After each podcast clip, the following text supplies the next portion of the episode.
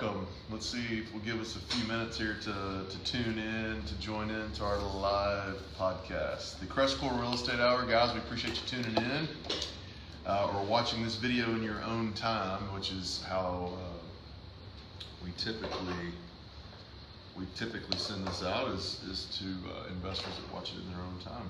We do get some live folks that come on here though. So Dan, I guess we'll go ahead and get started. So we have been doing the podcast here from our Crestcore building here on Summer Avenue in Memphis, Tennessee, ever since the COVID-19 crisis hit us. Pivot. Yeah, we did pivot. We've talked about that on the show before. That you got to be able. It is what it is. It is what it is. What are you gonna do about it? Yeah, I did like those initial shows that we did because it was.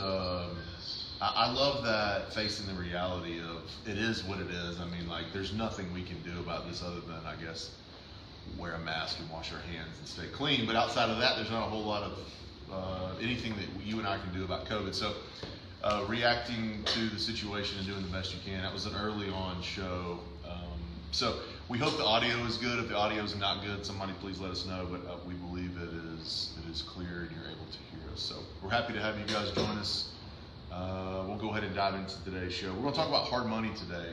Yeah. Before we do, if you have any questions about anything we talk about this week, last week, whenever, email me, dean@crestcore.com. If you'd like to talk to Dan, it's dan@crestcore.com. And you can also check out our website, www.crestcorerealty.com. And you can see all of our available listings and meet my team and all that other fun stuff you can see there. So, Dan, let's talk about hard money. It's been a topic that has gotten a bad name at one point, then it goes back to good, and then it's bad, and now it's good again. Well, I think it's part of it's just people don't understand it. Yeah. And understand the purpose and the vision for using it and stuff like that. I think it's just costly money. That's how they think about it. So. Or someone trying to take advantage of you. They look at it like that because it's a high rate and there's some fees that are associated with it. I've used it multiple times, a dozen times, I guess. I've used it before and I'm still using it now. I've used CoreLend here with Matt Jones in our office, and it's been it helped me scale. Yeah, I mean it really did. It allowed me to get properties under my belt where I didn't have to go to a traditional bank. Yeah. It's easier to refinance, as you know, a property versus getting a new loan. So let's talk about hard money. What is it? Tell me what, you know, when you think of hard money, what's the definition or the explanation that comes out, you know, from you? Yeah, I mean, I think to me it's a way to leverage somebody else's money, you know, OPM, which is Rich Dad Poor Dad, you know, 101 on OPM, you know, to scale, to build something, to do something that you would not normally been able to do. Yeah. So when everybody's starting out, none of us, I mean, there's very few that start out with a lot of money that can just dive into real estate. So you've got to find a source to help you jumpstart that and catapult that business. It could be your home equity line of credit. It could be... Which you're the king of. You know, you don't do it anymore, right? I still use it. You still use it? Okay. Talk about... Well, this is not a HELOC. Save it? Yeah, this is not a HELOC class, but I using that, that HELOC is creative and it's cheap. You know, I was talking to somebody last night in the neighborhood. He's got a couple rentals, and we were talking about HELOCs, and you know, it just seems like it always comes up. But anyway, we'll come back to that. So it's just a way to bridge. I mean, some of it's called bridge loans. It's a way to bridge the gap to get you started in either fix and flips or rentals or whatever. So and kind of or transactional funding. So there's kind of three that I think of when I think of hard money. Let's start with transactional because it's not as prevalent as it used to be with wholesalers. You know, used to you have a lot of double closings because you didn't want to see the buyer to see what you were making. So, you know, which I think is legal. I've had, you know, like I get both sides of the fence of that. Some people say it's not. Some people say it is. To what, double close? No, to use transactional funds. Oh, it's legal. Why isn't it? That's what I'm saying. Like I've heard both sides of it. I've heard some people say that it's not, and some people say that it is because I guess you're borrowing money for 20 minutes. Essentially, you have to have money in escrow at that attorney's office to show that you close on the house. Doesn't matter where the source comes from. Is it, What makes it legal and not legal is if it's in the attorney's office, right? Correct. If it never showed up in the attorney's office. That's what I think I'm talking about. Now, people used to get in trouble back in the day. I know we're digressing here, but it's always educational, because I think people should be aware of this. Like, if an attorney did a double close without the money ever coming into that office, that's what I'm talking about. That's illegal.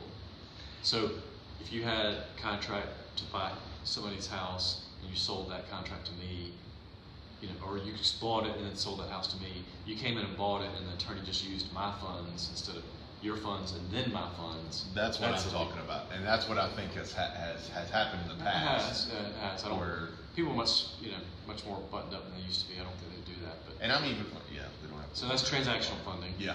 Then you get fix and flip, funding. Yep. Typically that's a 6-month loan with some, for us at CoreLend we do 2 3-month extensions. Yep. To help you get to, if it takes a year. And most houses, especially now in the markets, 6 months you should be done. If you price them right and fix them right, you should sell. Where we see the gap is sometimes in Midtown or something like that, or where code's gotten involved and they've really delayed the project because they wanted X, Y, and Z that you weren't planning on, and now you got to get code back out and all that stuff. Yep. So fix and flip is the other one, the second one, and then third is just the bridge to help you buy rentals. Right. So instead of using like my home equity line of credit, I could use hard money, go buy that house, get it fixed up, get it rented, using the BRRRR strategy, buy, rehab, rent, refinance, repeat. Yep. And so you're buying it with the hard money, doing all that stuff, and then you're refinancing that. Yes. So you're taking out the hard money and you're taking it to a local bank, because the local bank, this is a key piece that people need to understand, okay, that I think is even worth the hard money pricing, okay, is buying a house outright from you get bank financing, they want 25% down. If you use hard money and go finance it, now you own that house and you've owned it for 6 months, yep, then you take it to a bank. Now seasoning, that's a moving target. Sometimes some banks do, sometimes don't. It's instantaneous, sometimes it's 6 months, sometimes it's a year. Yep. So if you were trying to get out with no money down, which is my mantra, then hard money is a good place to start. Yeah, I have used CoreLend for BRRRRs. I've used CoreLend to just obtain properties that need some rehab. I've even used it to just obtain some just to have it. And because of that, I can get it a little cheaper. The appraisal is going to come a little higher. If I take it to my bank, I can usually keep all my cash in my pocket. So I've always had the motto to use it to scale, right? Mm-hmm. And the end result, I've said this 100 times, I feel like I constantly repeat myself, but when we talk about hard money, but the end, if your end goal is to pay the property off, then what's the difference?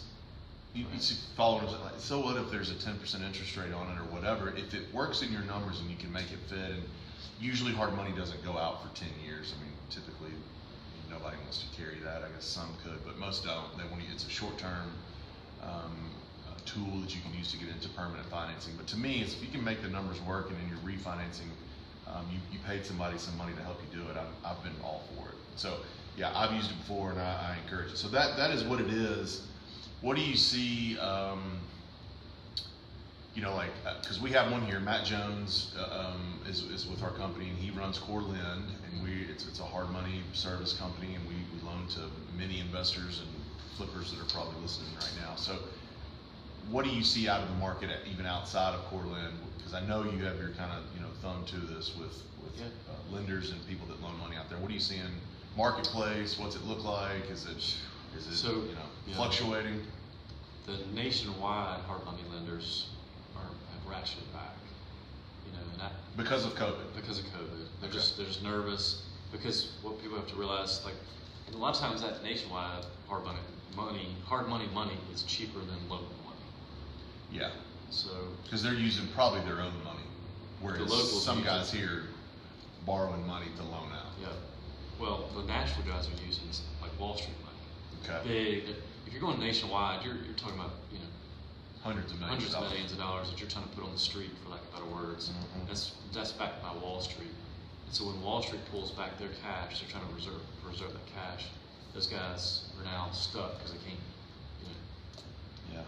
It's just They're just stuck. So the so what we've seen is now investors are coming back to the local hard money sources, which is a little bit more expensive typically. Yeah. But you know, when you can get 100% financing and stuff, like that's worth it to me. You know, like it is to me too. You know, just to pay the points, pay the interest rate, move on. You know, so I think that's what you got to think through is like, you know, is it penny foolish, or I don't know what the right word for it is. But yeah, there's a saying there. I think it. I don't. I mean, it comes to a matter of this. Like, yes, there's cheaper money, but can you get it, and do you want to get it? Right, meaning do you want to put down 25%, or do you, and then there's more expensive money where you don't have to pull your money out of your pocket. You can use the bank's money or use the hard money lender's money, and it's like what do you want to do? It's cheaper, but requires more commitment from you as the investor. This is more expensive and doesn't require much commitment at all, other than the property. So it's really, I guess how you would phrase this is that worth it to you to pay a little higher interest rate for a short term, or do you want to come out of pocket with your own money and go the traditional route and use it that way? I've always, especially with me when I was first starting, didn't have a lot of the funds that you need to start, and I mean I used that hard money lender to get me my first 3 or 4 properties, had them, managed them, got them running pretty good, and then went and refinanced them with the permanent, with the permanent loan. So to me it was worth it from the very beginning. Why would investors use it? I think we've talked about some of this and we've answered some of these questions, but why, outside of what we've said, why are some of the reasons why an investor, a flipper, a rental guy would use it? And I guess that's a 2-part question. Mm-hmm. A flipper would use it for one reason, and then why would you, if you're obtaining buy and holds, would you use it? I think you've got to get money somewhere. Yeah. So. And one thing that Doug's and I have always done over the years is always wanted to have our cash sitting there on the sidelines for the what ifs. We've had so many shows talking about that where people mess up not having cash on the sidelines. So yeah.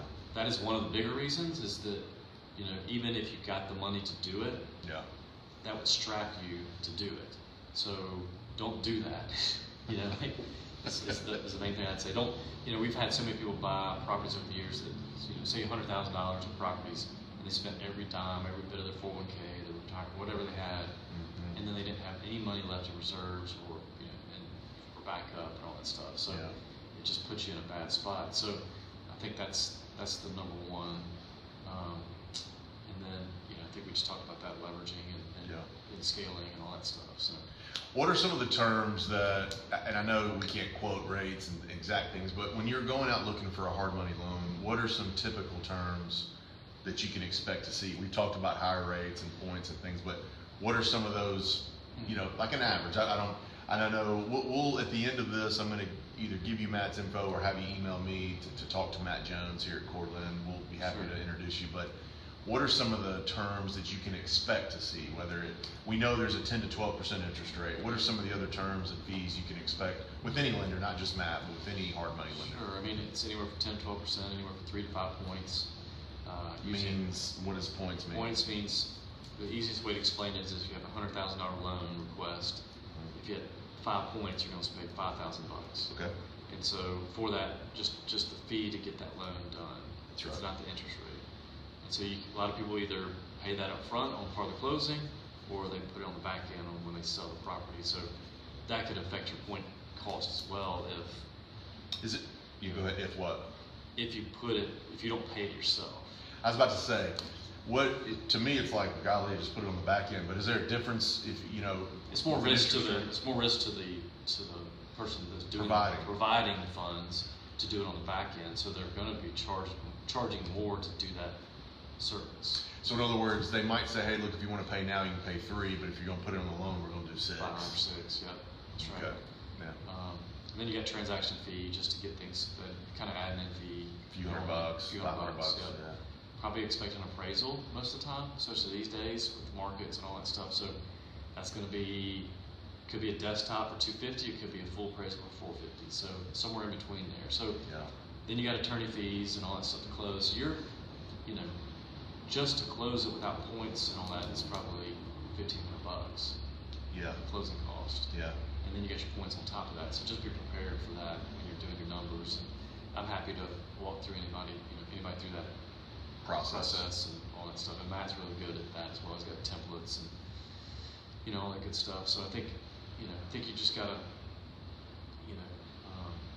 map that out and understand the numbers. And so if you buy a house, and it's $30,000, but your closing costs are $5,000 with the points and everything else, does the number still work, or do you really need to be in that house at 25? Or can you be in that house at 27 and still feel good about the deal? So that's where you get hung. People get hung up. Well, that's too much. We'll just get the house cheaper, and try to drive it that way. Because it is what it is. Yeah. I mean, it's a cost. It's a fixed cost, and you're going to have it. And you're back. By the way, they're loaning you money without running credit or figuring anything out about you. I mean, you got to think about that aspect of it. That's a great point. I think that's probably the biggest advantage is that most of our money people are loaning on the asset, not on the person. And I've even seen people with good credit use it because it's just simpler and easier, and they don't want the hits on their credit because they've got a portfolio that, you mentioned this to me a long time ago, you'll never, and you said this, you'll never have in the 800 plus credit score because of your portfolio, your credit's being run every year, and it's just tough to keep that high. Right. So I mean, like there's a reason that some people could use it. Speaking of who you, or some people use it, who uses it? Who is the typical client and buyer that would request a hard money loan? The biggest one is the flippers. Okay. Buying a house, fixing it up, and selling it. That's probably the number one. What are they trying to avoid?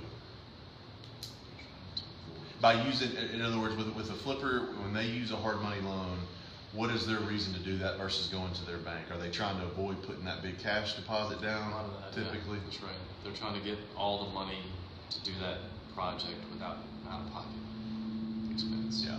Okay. All right. Who else uses it? Flippers. Flippers. People that are buying rental properties, and a lot of the. And we didn't touch on this earlier, but I think that's a good piece to talk about. Is a lot of out-of-state investors will use the hard money, and they do that because it's really hard for somebody in California to get a bank loan, either from their bank in California to loan in Memphis, Tennessee.